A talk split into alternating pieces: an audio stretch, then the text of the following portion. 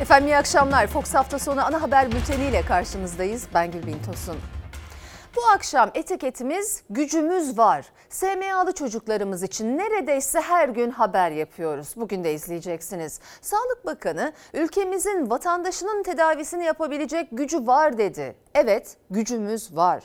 Yine izleyeceksiniz. Türkiye dünyada pandemi döneminde Meksika'dan sonra vatandaşına en az nakit harcama ve gelir desteği veren ülke oldu. Ve Disk Başkanı da Sağlık Bakanı ile benzer bir cümle kurdu. Bu ülkede yaşayan herkesi insanca yaşatacak.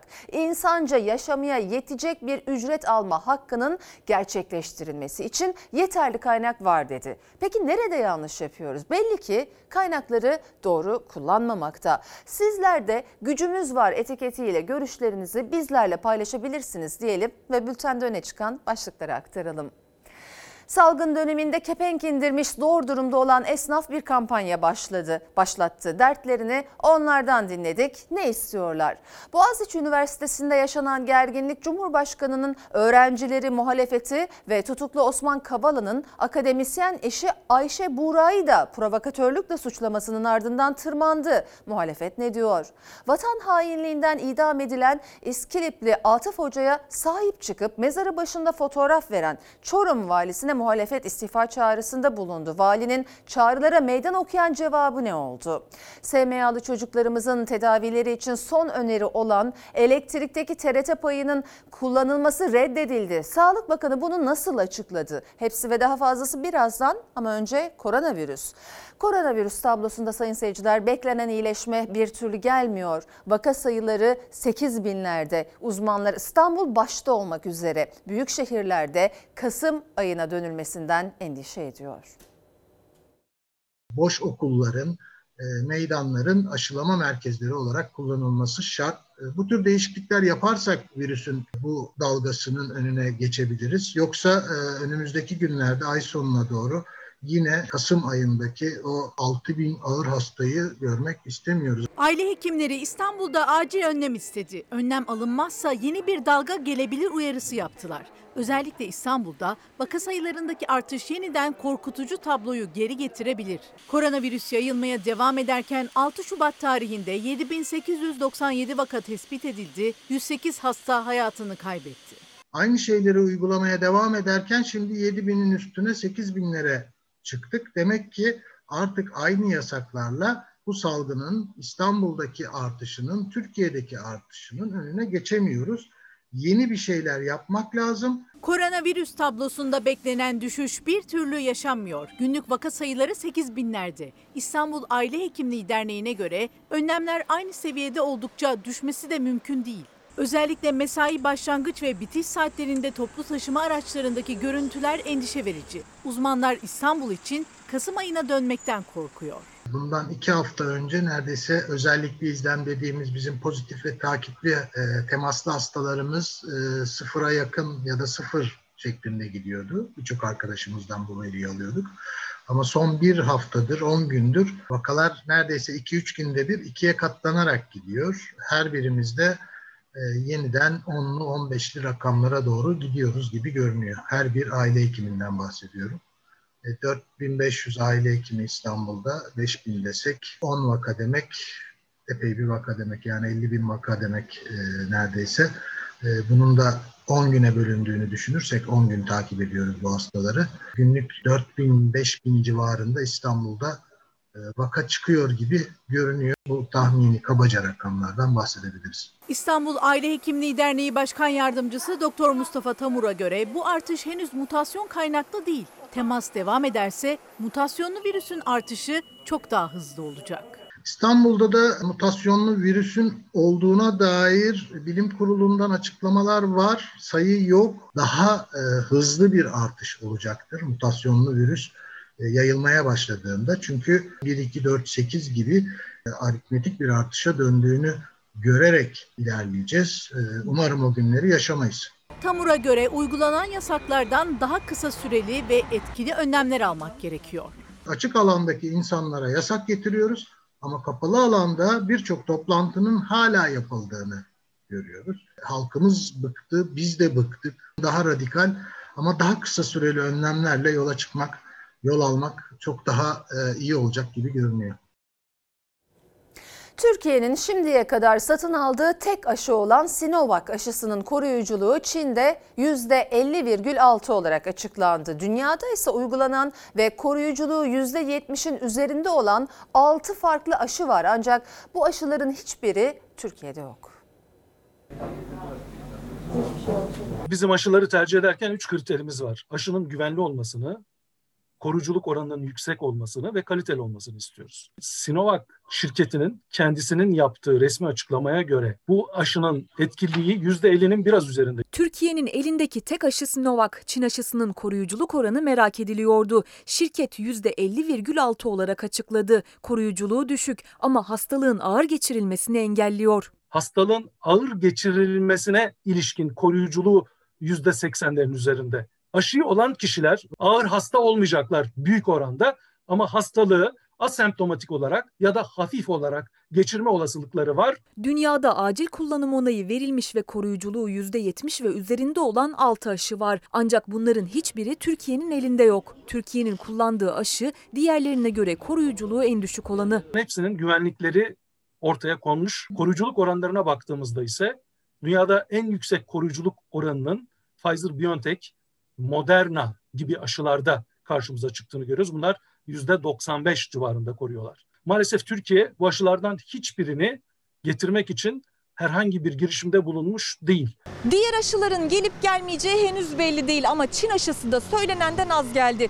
Türkiye Çin'den 50 milyon doz aşı satın almasına rağmen şimdiye kadar gelen aşı miktarı 13 milyon doz oldu. O da parti parti geldi ve gelecek hafta 10 milyon doz aşının daha gelmesi bekleniyor. Türkiye ise aşılamada 26. günü geride bıraktı ve şu ana kadar 2 milyon 600 binin üzerinde kişi aşılandı. İkinci doz için geçmesi gereken 28 günlük sürenin de sonuna yaklaşılıyor. İkinci doz için gün sayılıyor. Eğer Türkiye günde 1 milyon kişi aşılayabilirse iki doz aşıyı 60 milyon kişiye yapmak için 4 aylık bir zamana ihtiyacımız var. Şu anda 100 bin kişi aşılayabiliyoruz.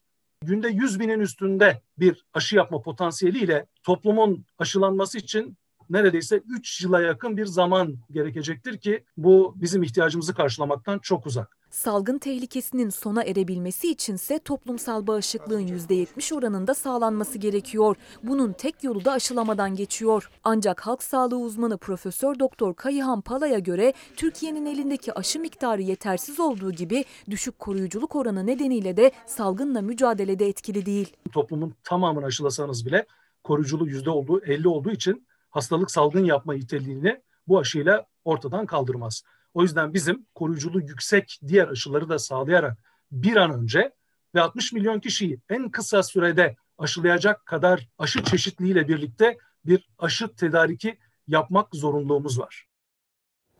Dünyanın Covid-19 ile mücadelesi de sürüyor. Aşılama kampanyaları birçok ülkede beklenenden yavaş ilerliyor. Vaka ve can kayıpları listesinin ilk sırasında yer alan Amerika Birleşik Devletleri'nde aşı çalışmalarını hızlandırmak için ordu işbaşı yapmaya hazırlanıyor.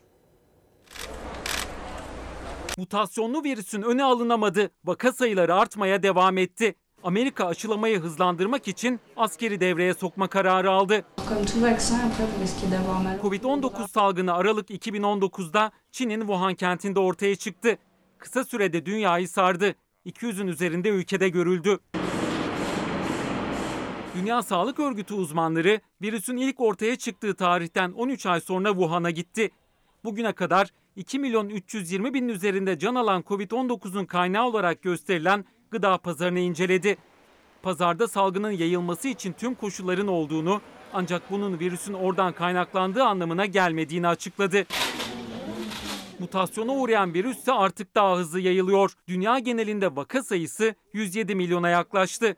Sağlığına kavuşanların sayısı ise 78 milyonu geçti. Hem vaka hem de can kaybı sayısında listenin ilk sırasında Amerika var. Günlük vaka sayısının 100 binin üzerinde seyrettiği ülkede aşılama kampanyası beklenenden yavaş gidince Biden yönetimi harekete geçti. Kampanyanın hızlanması için ordunun devreye sokulmasına karar verildi. İlk etapta 1100 asker Kaliforniya'da 5 aşı merkezinde göreve başlayacak.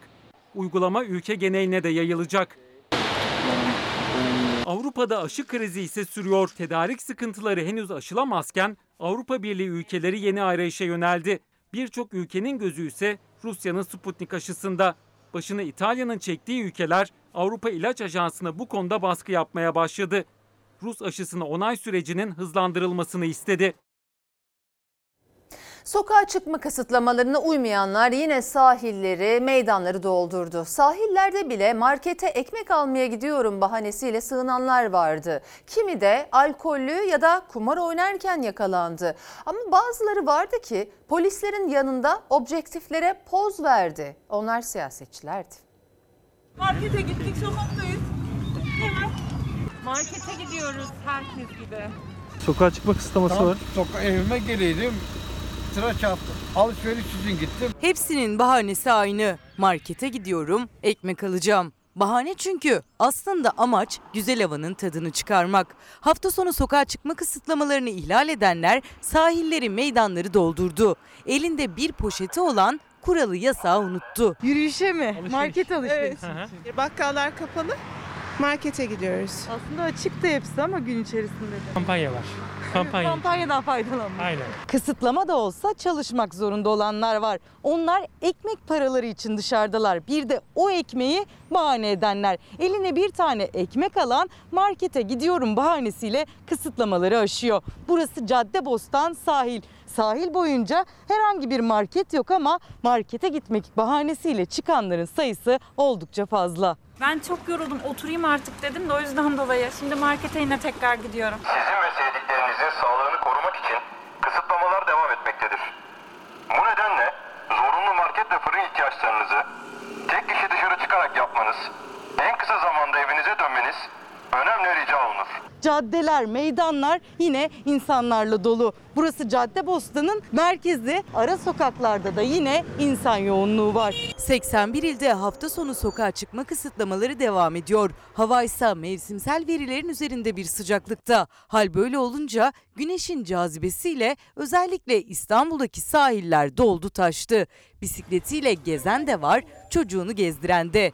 Bebek, Caddebostan, Üsküdar sahilde ne maske mesafe kuralına uyuldu ne de sokağa çıkma kısıtlamasına. Ağaca çarptım.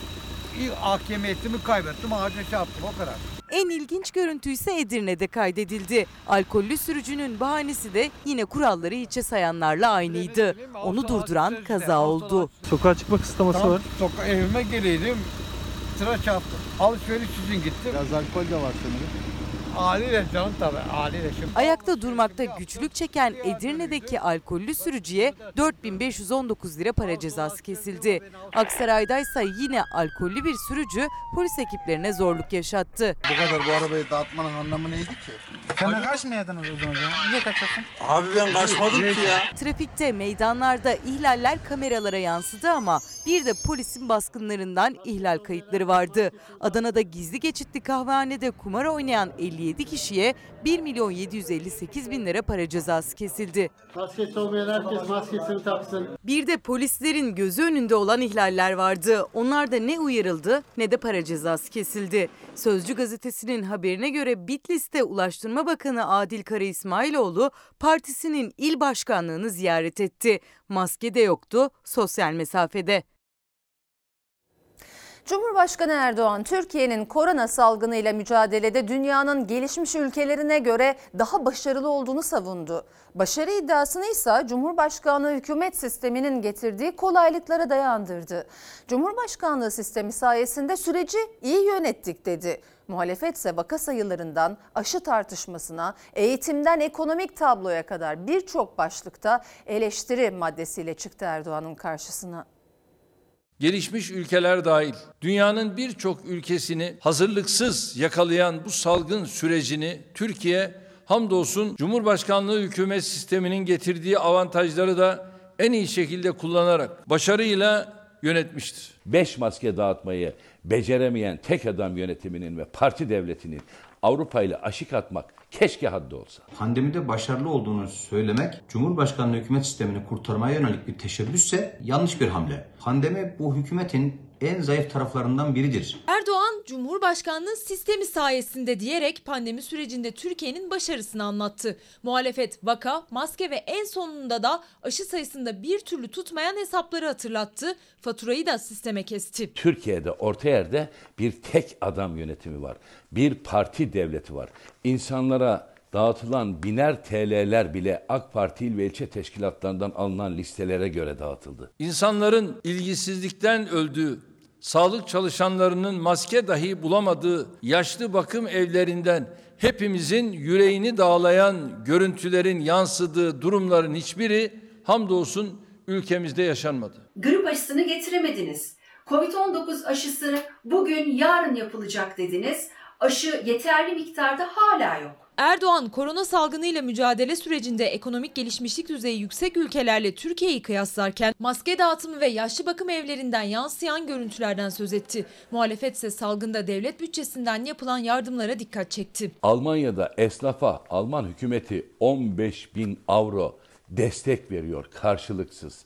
Sen 750 lira veriyorsun. Pandeminin ekonomik sonuçlarını yönetmek hususunda da hükümetin elinin zayıf olduğunu düşünüyoruz. Zaman, enerji ve kaynak israfına mahal vermedik. Dünyada pandemi dolayısıyla mağdur olan herkese bütçesinin %10'u oranında destek olabilmiş bir ortalama varken Türkiye bir utanç ve ibret tablosuyla karşı karşıya sadece ve sadece %1.1'ini harcıyor. Esnaf kan ağlıyor. Cumhurbaşkanı Erdoğan salgın sürecinde başarılı olduk iddiasını Cumhurbaşkanlığı hükümet sistemine bağlarken muhalefet ekonomik tablo üzerinden sıraladı eleştirilerini. Asıl hasar sonra ortaya çıkacak vurgusuyla. henüz aşılamada bir ritim yakalanamadı, henüz esnafın derdine çözüm bulunamadı, henüz eğitim toparlanamadı. Virüs belasını bir atlatalım, hasar tespitini ondan sonra yapacağız. Efendim Ayla Hanım demiş ki demek ki neymiş hafta sonu kısıtlamasıyla olmuyormuş gücümüz var demiş. İstanbul Aile Hekimleri Derneği de haberimizde vardı aynı görüşte. Ee, bir diğer izleyicimiz Altan Bey Allah aşkına bir an önce ilk pandemi dönemine geçilmesi gerek. Çünkü gücümüz kalmadı. Her yer kapanmalı. Gücümüz var etiketiyle paylaşmış. İki farklı e, yorum. E, tabii ki e, tüm dünyada aslında zorlandı. E, yönetilmesi çok zor bir süreç. Şimdi e, onunla ilgili zaten bir haberimiz var. Onu aktaralım. Bir yanda virüs karşı hayatta kalma mücadelesi, diğer yanda ekonomik sıkıntılar. Diskin araştırmasına göre Türkiye salgın döneminde gelir kaybı yaşayanları en az destekleyen ülkeler arasında.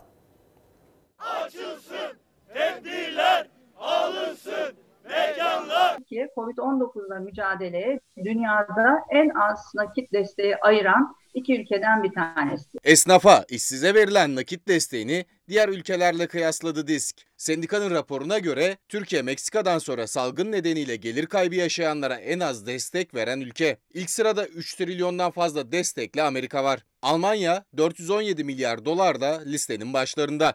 Türkiye'nin 2020'deki gelir desteği ise 7 milyar 600 milyon dolar. İşçiyi, emekçiyi, işsizi, halkı koruyan politikalar olarak şekillenmediğinin e, çok açık bir göstergesini, tablosunu yaşıyoruz. Milli gelirin %1'i kadar nakit destek ödendi Türkiye'de.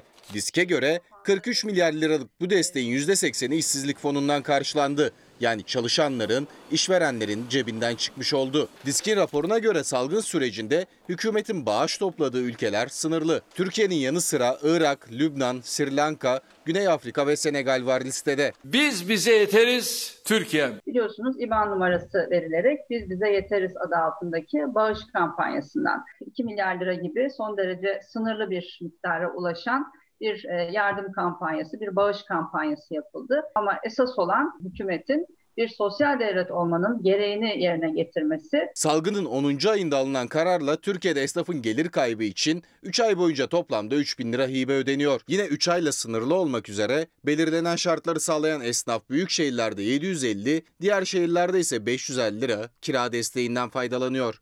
Listenin başındaki ülkelerden Almanya'da ise aylardır sağlanan destek 9 bin Euro'dan başlıyor, 15 bin Euro'ya kadar çıkıyor. Bu ülkede yaşayan herkesi insanca yaşatacak, insanca yaşamaya yetecek bir ücret alma hakkının gerçekleştirilmesi. Bütün bunlar için gerekli kaynak var. Yeter ki Türkiye yöneten hükümetin, siyasi iktidarın tercihleri bu yönde şekillensin.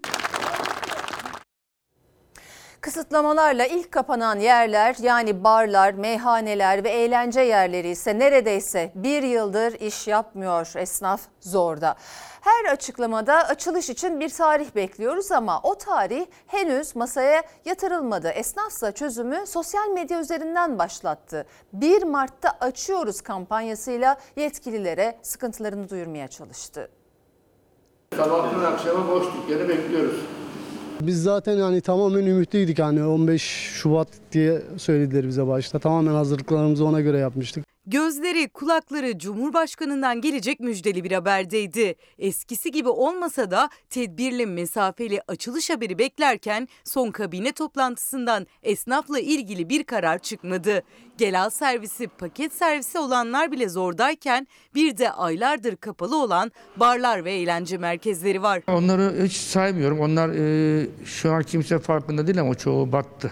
Dükkanların çoğunun önünde işte bu tabela asılı. Bir süreliğine ara veriyoruz salgın nedeniyle. Çünkü kısıtlamalarda onlar da kapatmak zorunda kaldı. Kadıköy'ün en işlek caddelerinde mekanların, kafelerin, barların olduğu caddelerde kepeklerin tamamı neredeyse inik. Birkaç dükkan açık ama masraflarını çıkaramıyorlar. Caddedeki bütün dükkanlar kapalı. Onlar ne zaman açılacağını bilmiyorlar ama ayakta kalmakta güçlük çekiyorlar. Burası günde 20 tepsi satarken bir tepsiye indi. O kadar. Evet. E, bu dükkan nasıl dönüyor şu an? Ben mesela gelip bu sene yazlığımı sattım. Evet. Evet. O da bitti. Ne olacak şimdi? Hiç bilmiyorum. 3 aydır kapalı olan küçük esnaf zaten zor durumda ama büyük aktörler, büyük zincirler de kapılarına bu yazıları asmak zorunda kaldı. Pandemi sürecinde onlar da geçici süreliğine hizmet vermiyor. Öyle bekliyoruz. Kurbanlık koyun gibi. Bende bir de 50 çalışan var. Daha hiçbirini işten çıkarmadım. Ne kadar aylık dükkanın giderleri? Sabit gideri. 100 bin liranın üzerinde. Kesin. Geliriniz şu an? 50 bin lira yok. Geçen ay ben hesap yaptım. 57 bin lira eksiye girmişim. Kadıköy'deki köfteci Haluk Çelik gibi börek satan Vahdet Akgül de kısıtlamada gelal hizmetiyle açık olan nadir esnaflar arasında. Onun da işleri %40 azaldı. Devletten de işte herhangi bir en, en kötü aldığımız destek 100 bin lira kira veriyoruz. 1 bin lira destek veriyor bize. Bununla nasıl sağlayabiliriz ki? Yani kendimizi mi geçindirelim, çalışanlarımızı mı geçindirelim? Benim bugüne kadar hiçbir zaman borcum olmadı. Son pandemi döneminde borcum oldu öyle söyleyeyim. Pandemiden dolayı düğünümü erteledim. Şu an düğünümü yapacak durumda bile değilim. Esnaf kepenk indirmiş iş yapamazken Uludağ'da otellerde doluluk oranı yine %90'ı aştı. Küçük esnafın zor anı kayak pistlerinden gelen görüntülerle çelişti. Dükkanı kapalı olan işletmeler sosyal medyada esnaf 1 Mart'ta açıyor etiketiyle kampanya başlattı. Kısa sürede Türkiye'de en çok paylaşılan etiket oldu. Açmak zorunda kalacağız. Ya kepenklerimizi tamamen kapatıp tamamen iflasa gideceğiz ya da mecburi açacağız. İkinci bir seçenek yok. Yaklaşık bir yıldır iş yapamıyoruz zaten. Aydın Kiraz 34 yıldır meyve sebze satıyordu Kadıköy'deki esnafa. Esnaf kepenk indirince sokaktaki tezgahı genişledi ama bu sefer de kazancı düştü. Tezgah genişledi. Hep öyle yani. Ne zamandır böyle bu tezgah? 3 ay oldu işte. Tezgahım şu köşedeydi. Böyle burası kapalı olduğu için biraz bu tarafa doğru böyle açtık. Bizde de iş yok yani. Çünkü biz hep bu buradaki esnaflarla gelinde çalışıyoruz. Ee, esnaflar kapalı olduğu için tabii biz yani çoğu zaman mağduruz. Çiftçiler sattıklarının üretim maliyetleri karşılanmadığından yakınıyor. Hemen hepsi borçlu. Tarlalarına, traktörlerine haciz geliyor. Ama tüketici ise gıdayı pahalıya yiyor. Bu durum Türkiye Odalar ve Borsalar Birliği'nin de gündemine taşındı. Birliğin düzenlediği Tarım Meclisi'nde çözüm önerileri maddeler halinde sıralandı. Burada ben köylü olarak dayı senin evde kaç paket tamam bu 50 paket 10 paketini ver dedim mi alabilmem lazım. Yok. Bu adamdan ne alacağım ben? Tabanı yerine koymadan maliyetini koymuş geçmiş. Yemini. Adamla beni ilerici kaç gün idare edecek? 6 ay idare edecek. Ondan sonra ne edeceğim ben? Ne evim kalacak ne damım kalacak. Ben yıllarca bankanın borçların e, faizlerle yetişemeyince evimi sattım, yetişemedim. 80 tane büyükbaş hayvanımı sattım, yetişemedim. E, oğlumun arabasını sattım, yetişemedim. Gelinin boyundaki altınları sattım, yetişemedim. Şu anda benim çiftçi olarak elimdeki kalan bir traktör var. O da borcu bitmeden zor durumdayım. Diğer bankalarla el koymuştuk. Afyon'dan yükselen ses de aynı Iğdır'dan yükselen de ve toptan da. Türkiye Odalar ve Borsalar Birliği de çiftçinin üzerindeki ağır yükten şikayetçi. Üretici ağır maliyetler altında elindekini avucundakini satar halde. Iğdırlı Hasan Öner her şeyini sattı. Yine de banka borçlarını ödeyemediği için şimdi traktörü hacizli. Afyonlu çiftçilerse milletvekillerine anlattı derdini. Dışa bağımlı gübre, ilaç, mazot, yem maliyetleri nedeniyle üretimde durma noktasına geldiklerini söylediler. Benim yaşım olmuş 47-48. İyi, kötü, kör, topal. Yaşadım ama benim çocuklarım ne olacak? Benim torunlarım ne olacak? Göz bebeğim benim o 30 tane ineğim vardı sattım. Üreticinin sorunları Türkiye Odalar ve Borsalar Birliği'nin de gündemindeydi.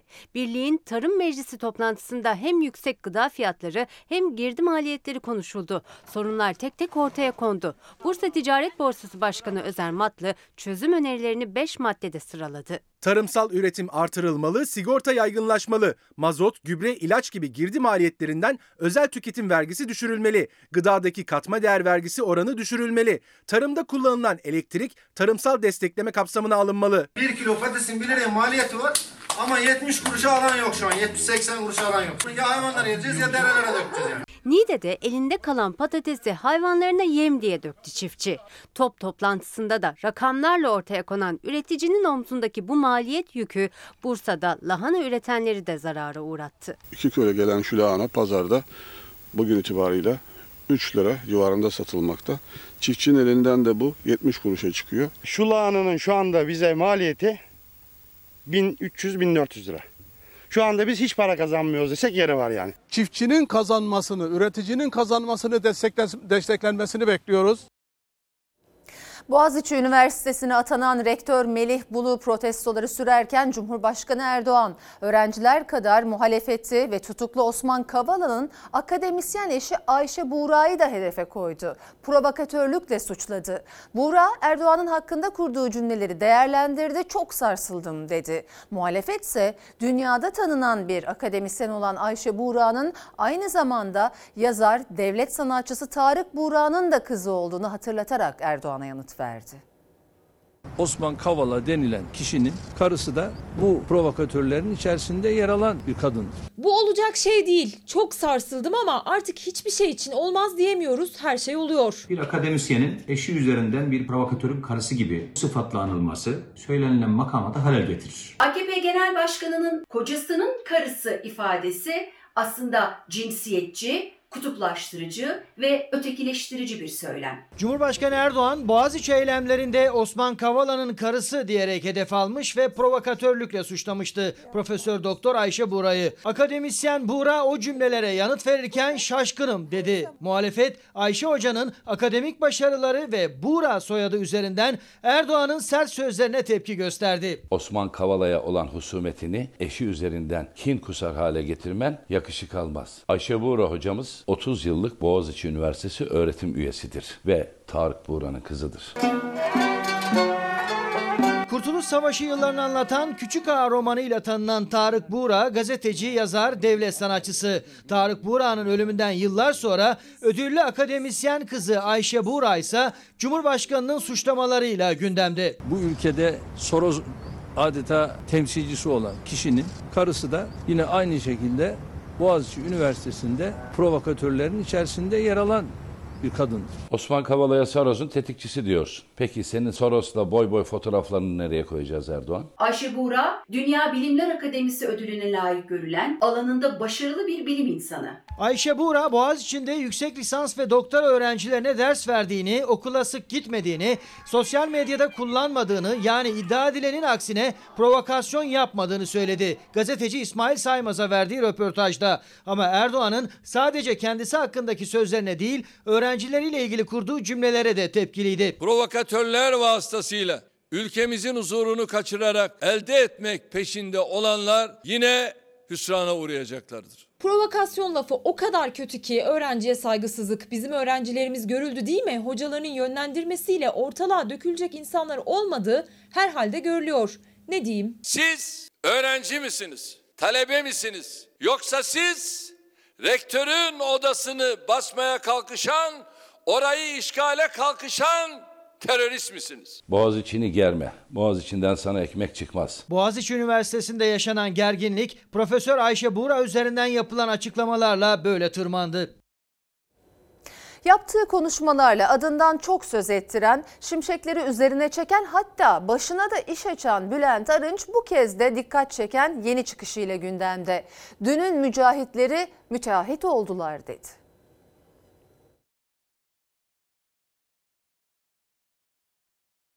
Dünün mücahitleri müteahhit oldu sözleriyle gündemde bu kez de Bülent Arınç. Erbakan'la birlikte geçmişte yol arkadaşlığı yaptığı Fehim Adak'ın mezarı başında konuştu. Bir siyasetçi nasıl olmalı sorusuna Fehim Adak örneğini verdi ama sözlerinde bugüne dair göndermeler vardı.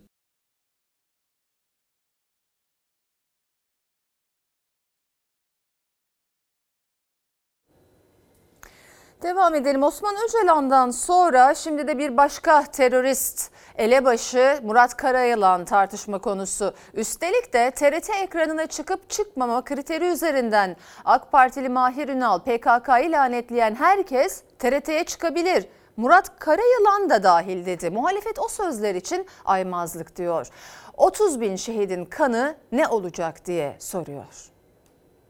TRT Kürdi'de PKK eli kanlı bir terör örgütüdür diyecek olan kim varsa Murat Karayılan da dahil o da televizyona çıkmalıdır. Bir oy daha fazla alabilmek için terör örgütü yöneticilerinden medet ummak gaflettir. Hatta ihanettir. Aymazlıktır. Pişkinliktir. TRT'ye teröristler çıkamaz. Memleketin birliğine, bütünlüğüne kasteden insanlar çıkamaz. Mahir Ünal, sana ve senin gibi düşünenlere soruyorum. Murat Karayılan denen kanlı katil tövbe ettiğinde kabul edeceksin. 30 bin şehidin ailesine sordun mu? Muhalefet öfkeli. Hedefte AK Parti Genel Başkan Yardımcısı Mahir Ünal var. Tepkilerin nedeni ise terörist başı Abdullah Öcalan'ın kardeşi Osman Öcalan'ın İstanbul seçimleri öncesinde TRT ekranlarına çıkarılmasını savunurken terör örgütü elebaşlarından Murat Karayılan üzerinden verdiği dikkat çeken örnekti. Terör örgütünün üyesi olup ben televizyona çıkıp PKK eli kanlı bir terör örgütüdür diyeceğim diyen varsa bence bütün televizyonlar onlara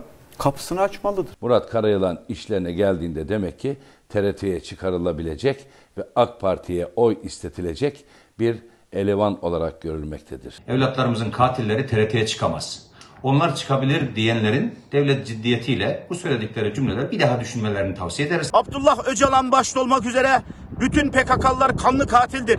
Kanlı katillerin helalleşmek ya da affı gibi bir şey söz konusu değildir. Yenilenen İstanbul seçimlerinden iki gün önce TRT'ye Osman Öcalan'ın çıkarılması zaten siyaseti ısıtan ve hiç gündemden düşmeyen bir tartışma konusuydu. Mahir Ünal'ın bu kez terör örgütü elebaşlarından Murat Karayılan ismini ortaya atarak PKK'yı lanetlemesi şartıyla TRT ekranlarına çıkabileceğini söylemesi tartışmayı yeniden alevlendirdi. Pişkinliği ve aymazlığı bırakın. 30 bin şehidimizin kemiklerini sızlattığınız yeter. Evladını, bebesini, bundaktaki çocuklarını şehit verenlere sordun mu? Bu nasıl bir anlayış? Bu nasıl bir zihniyet? Devleti ne hale getirdiniz? Kime selam yolluyorsunuz? Kime metiyeler düzüyorsunuz? Ünal'ın kimin çıktığına değil ne söylediğine bakın ifadeleri muhalefeti çileden çıkardı. Teröre kurban giden 30 bin şehit hatırlatmasıyla yükseldi tepkiler. AKP işine geldiği zaman PKK'yı bir masa ortağı, işine gelmediği zaman terörist olarak görme hastalığından bir an önce vazgeçmelidir.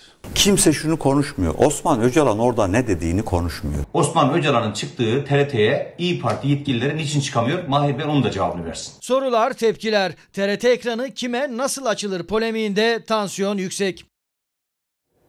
Bir vali, bir kaymakam ve bir rektör, devletin 3 temsil makamı katıldıkları anma töreniyle gündeme oturdu.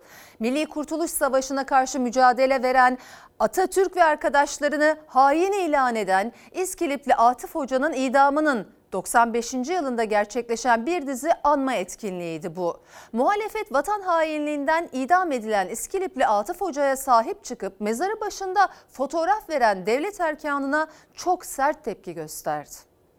Bu anma Cumhuriyet değerlerine açıkça hakarettir. Devletin valisi olduğunu iddia eden zat istifa etmelidir. Ben İskilip'te yaptığımız anmanın doğru olduğunu, haklı olduğunu, yapılması gerektiğini düşünüyor. Maşeri vicdanda makes bulacağına canu gönülden inanıyorum. Erdoğan yanındayız diye tweet atarsınız. İskilipli Atıf Hoca'ya Mustafa Kemal Atatürk'ü yok sayarcasına sahip çıkarsınız. Siz valiler olarak devleti temsil ediyorsunuz. Vatandaşı birbirine düşürmeyin. Muhalefetin sert tepkilerine karşı Çorum valisi yapılması gerekeni yaptık diyerek savundu kendisini. Kurtuluş Savaşı sırasında Kuvayi Milliye'ye karşı faaliyetlere öncülük ettiği gerekçesiyle Cumhuriyet döneminde idam edilen İskilipli Atıf Hoca bir kez daha tartışmaların odağına oturdu. Bu kez mezarı başındaki anma törenine vali, kaymakam ve rektör de katıldığı için. Boşuna söylemiyoruz. Rektörler, valiler, kaymakamlar parti militanı gibi çalışmasın diye. İstiklal mahkemelerine dil uzatan vali ve kaymakamlar devletin valisi, devletin kaymakamı olamazlar. Olsa olsa parti devletinin militanı olurlar. İskilipli Atif hocamız sabıkalı istiklal mahkemelerinin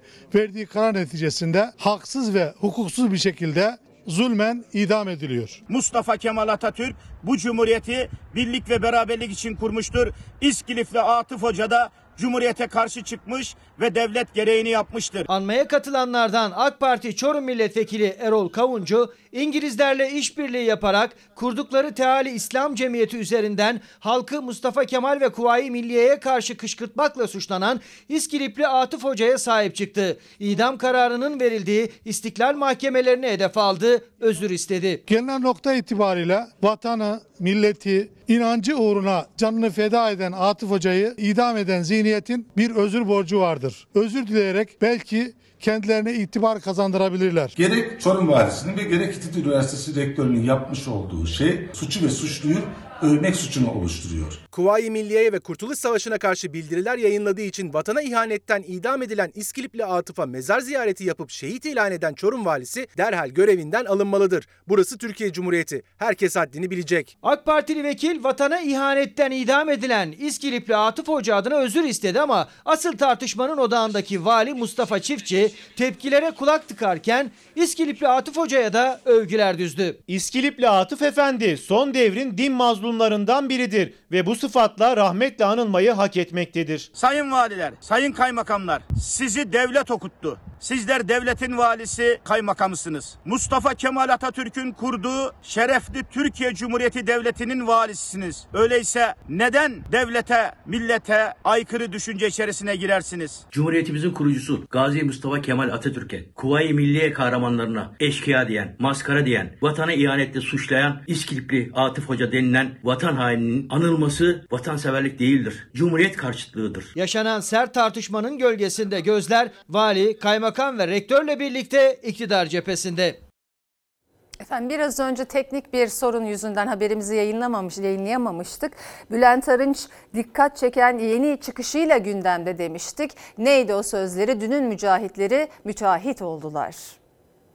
Dünün mücahitlerinin daha sonra müteahhit, daha sonra müşahit olduğu bir noktadayız. Dünün mücahitleri müteahhit oldu sözleriyle gündemde bu kez de Bülent Arınç. Erbakan'la birlikte geçmişte yol arkadaşlığı yaptığı Fehim Adak'ın mezarı başında konuştu. Bir siyasetçi nasıl olmalı sorusuna Fehim Adak örneğini verdi ama sözlerinde bugüne dair göndermeler vardı. Bugün en büyük sıkıntımız maalesef dünün mağdurlarının bugün mağrur olmasıdır. Dünün fakirlerinin bugün zenginlikten gözlerinin kamaşmasıdır ve bugünkü yaşantı içerisinde ne varsa kaybetmiş olmalarıdır. Doğrudan isim vermedi Arınç. Sadece eleştiri ve öz eleştiri cümleleri kurdu. Daha önce de yaptığı birçok açıklamayla şimşekleri üzerine çekmişti. Ekonomide sıkıntılar mutlaka var. Hatta ben Sayın Bakanımız yok canım ekonomide sıkıntı yok. Bu psikolojik dediği zaman hem kendisine itiraz ettim. Berat Albayrak'ın istifası Arınç'ın bu açıklamalarını izleyen günlerde gelmişti. Sonra da Demirtaş ve Kavala ile ilgili söylediği sözler yüzünden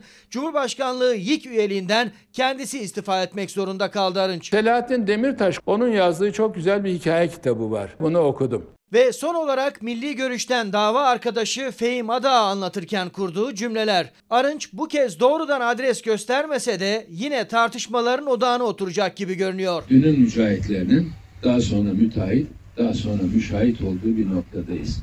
Burada kalsalar bile iyi, ona bile şükredeceğiz. Dünya için her şeylerini feda etmiş bir kalabalık topluluk var karşımızda. Adana'nın Yumurtalık ilçesinde kömürlü termik santral işleten Çinli firma iddiaya göre mahalleliye iş sözü verdi. Ama mahalleden işçi almadı. İş umutları boşa çıkan mahalleli yetkililere seslerini duyuramayınca yolu kapatıp termik santral firmasını protesto etti. Yolun açılmaması üzerine jandarma biber gazı ve coplarla müdahale etti. Müdahale. Hasta.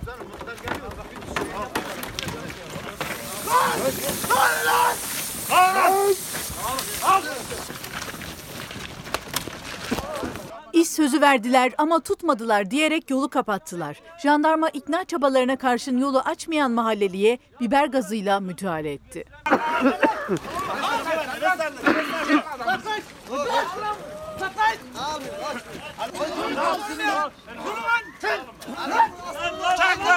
Adana'nın Yumurtalık ilçesinde kırsalda bulunan Sugözü mahallesinde kömürlü termik santral işleten Çin merkezli bir firma iddiaya göre mahalleliye iş vaadinde bulundu. Aralarında sözlü anlaşma bile yapıldı. Ancak şirket mahalleden işçi almadı. Oysa mahalleli çevrelerinde iş olanakları da kısıtlı olduğu için bütün umudunu şirkete bağlamıştı. İşe alamıyoruz, giremiyoruz.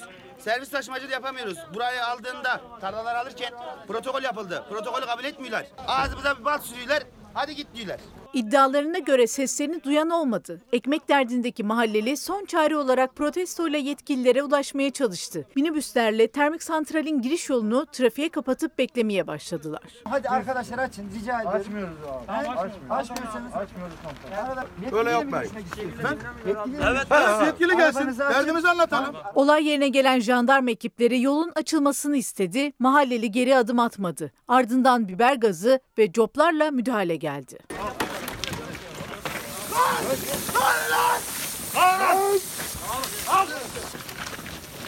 Yaşanan arbede sonrası 10 mahalleli gözaltına alındı. Savcılık eylem yapanlarla ilgili soruşturma başlattı. Can Bey demiş ki iyi akşamlar gücümüz var da biz niye hissetmiyoruz gören bilen var mı? Cenen Özcan gücümüz var asgari ücreti zam yapan hükümet kısa çalışma ödeneğine niye herhangi bir zam yapmadı? Geçinemiyoruz keyfimizden değil pandemiden dolayı evdeyiz. Efendim SMA hastası çocuklar için son öneri elektrikteki TRT payının SMA'lı çocuklar için kullanılmasıydı. O da reddedildi. Soğuk soğuk. Soğuk mu istiyorsun? Tamam soğuk mu? Sana zahmet.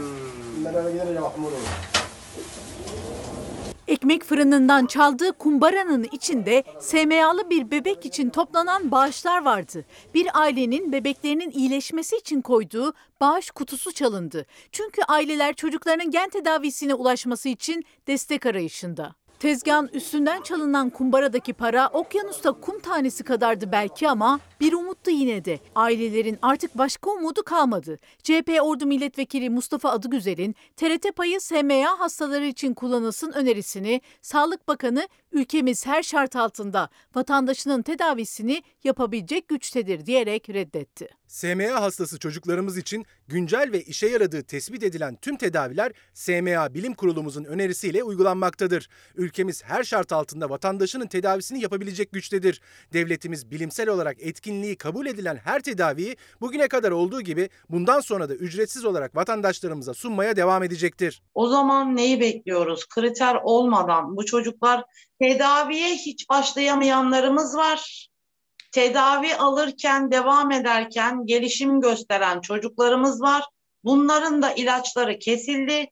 Kriterler yüzünden birçok çocuğumuz şu anda tedavisi kesildi ve hala da kesiliyor. Dünyada geçerli onayı var mı bu ilacın? FDA ve EMA onayı ve birçok ülkede e, şu anda yani bizim ülkemizden bile 22 tane çocuğumuz gitti ve e, bu tedaviyi Dubai'de alan var. E, Almanya'da var mesela bu tedavi işte e, birçok ülkede var. Ailelerin son çare olarak gördüğü tedaviyi devlet karşılamıyor, hatta yardım kampanyalarının düzenlenmemesini istiyor. Son öneri elektrikteki TRT payının SMA'lı çocukların ilacı için kullanılmasıydı. O da reddedildi. Medikal anlamda, cihaz anlamda e, birçok sorunları var. Yani gösterildiği gibi gerçekten sorunsuz e, yaşamıyoruz bizler. Almanya'da aynı tedavi olan e, kader kardeşlerimizle görüşüyoruz.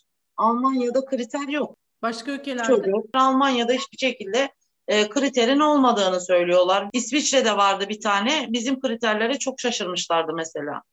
Ve bizdeki fizik tedaviyle onlardaki fizik tedavi bir değil. Kriterler yüzünden çocukların tedavileri yarım kalıyor. Ya az gelişim gösterdi ya da fazla gelişim gösterdi denerek tedaviden çıkarılan bebekler var. Sağlık Bakanı'na göre işe yarayan tek, dünyaya göre ise 3 tedavi var ve aileler bu 3 tedaviye de Türkiye'de ulaşabilmek istiyor. Tedavimiz kesilmesin ve gerçekten e, bu üç tedavi de bir an önce ülkemize getirilip bütün çocuklarımız doktor inisiyatifinde hangi çocuğa hangi tedavi daha iyi gelecekse bu tedavileri bir an önce başlatılsın. Çünkü her gün bizim için bir kayıp. Hobi bahçeleriyle ilgili aylardır mesajlar geliyor. Önümüzdeki hafta sonu değinmeye çalışacağım. Şimdi ara zamanı. Efendim Fox hafta sonu ana haber bültenini burada noktalıyoruz. Fox'ta yayın Kefaret'in yeni bölümüyle devam edecek. İyi bir akşam geçirmenizi diliyoruz. Hoşçakalın.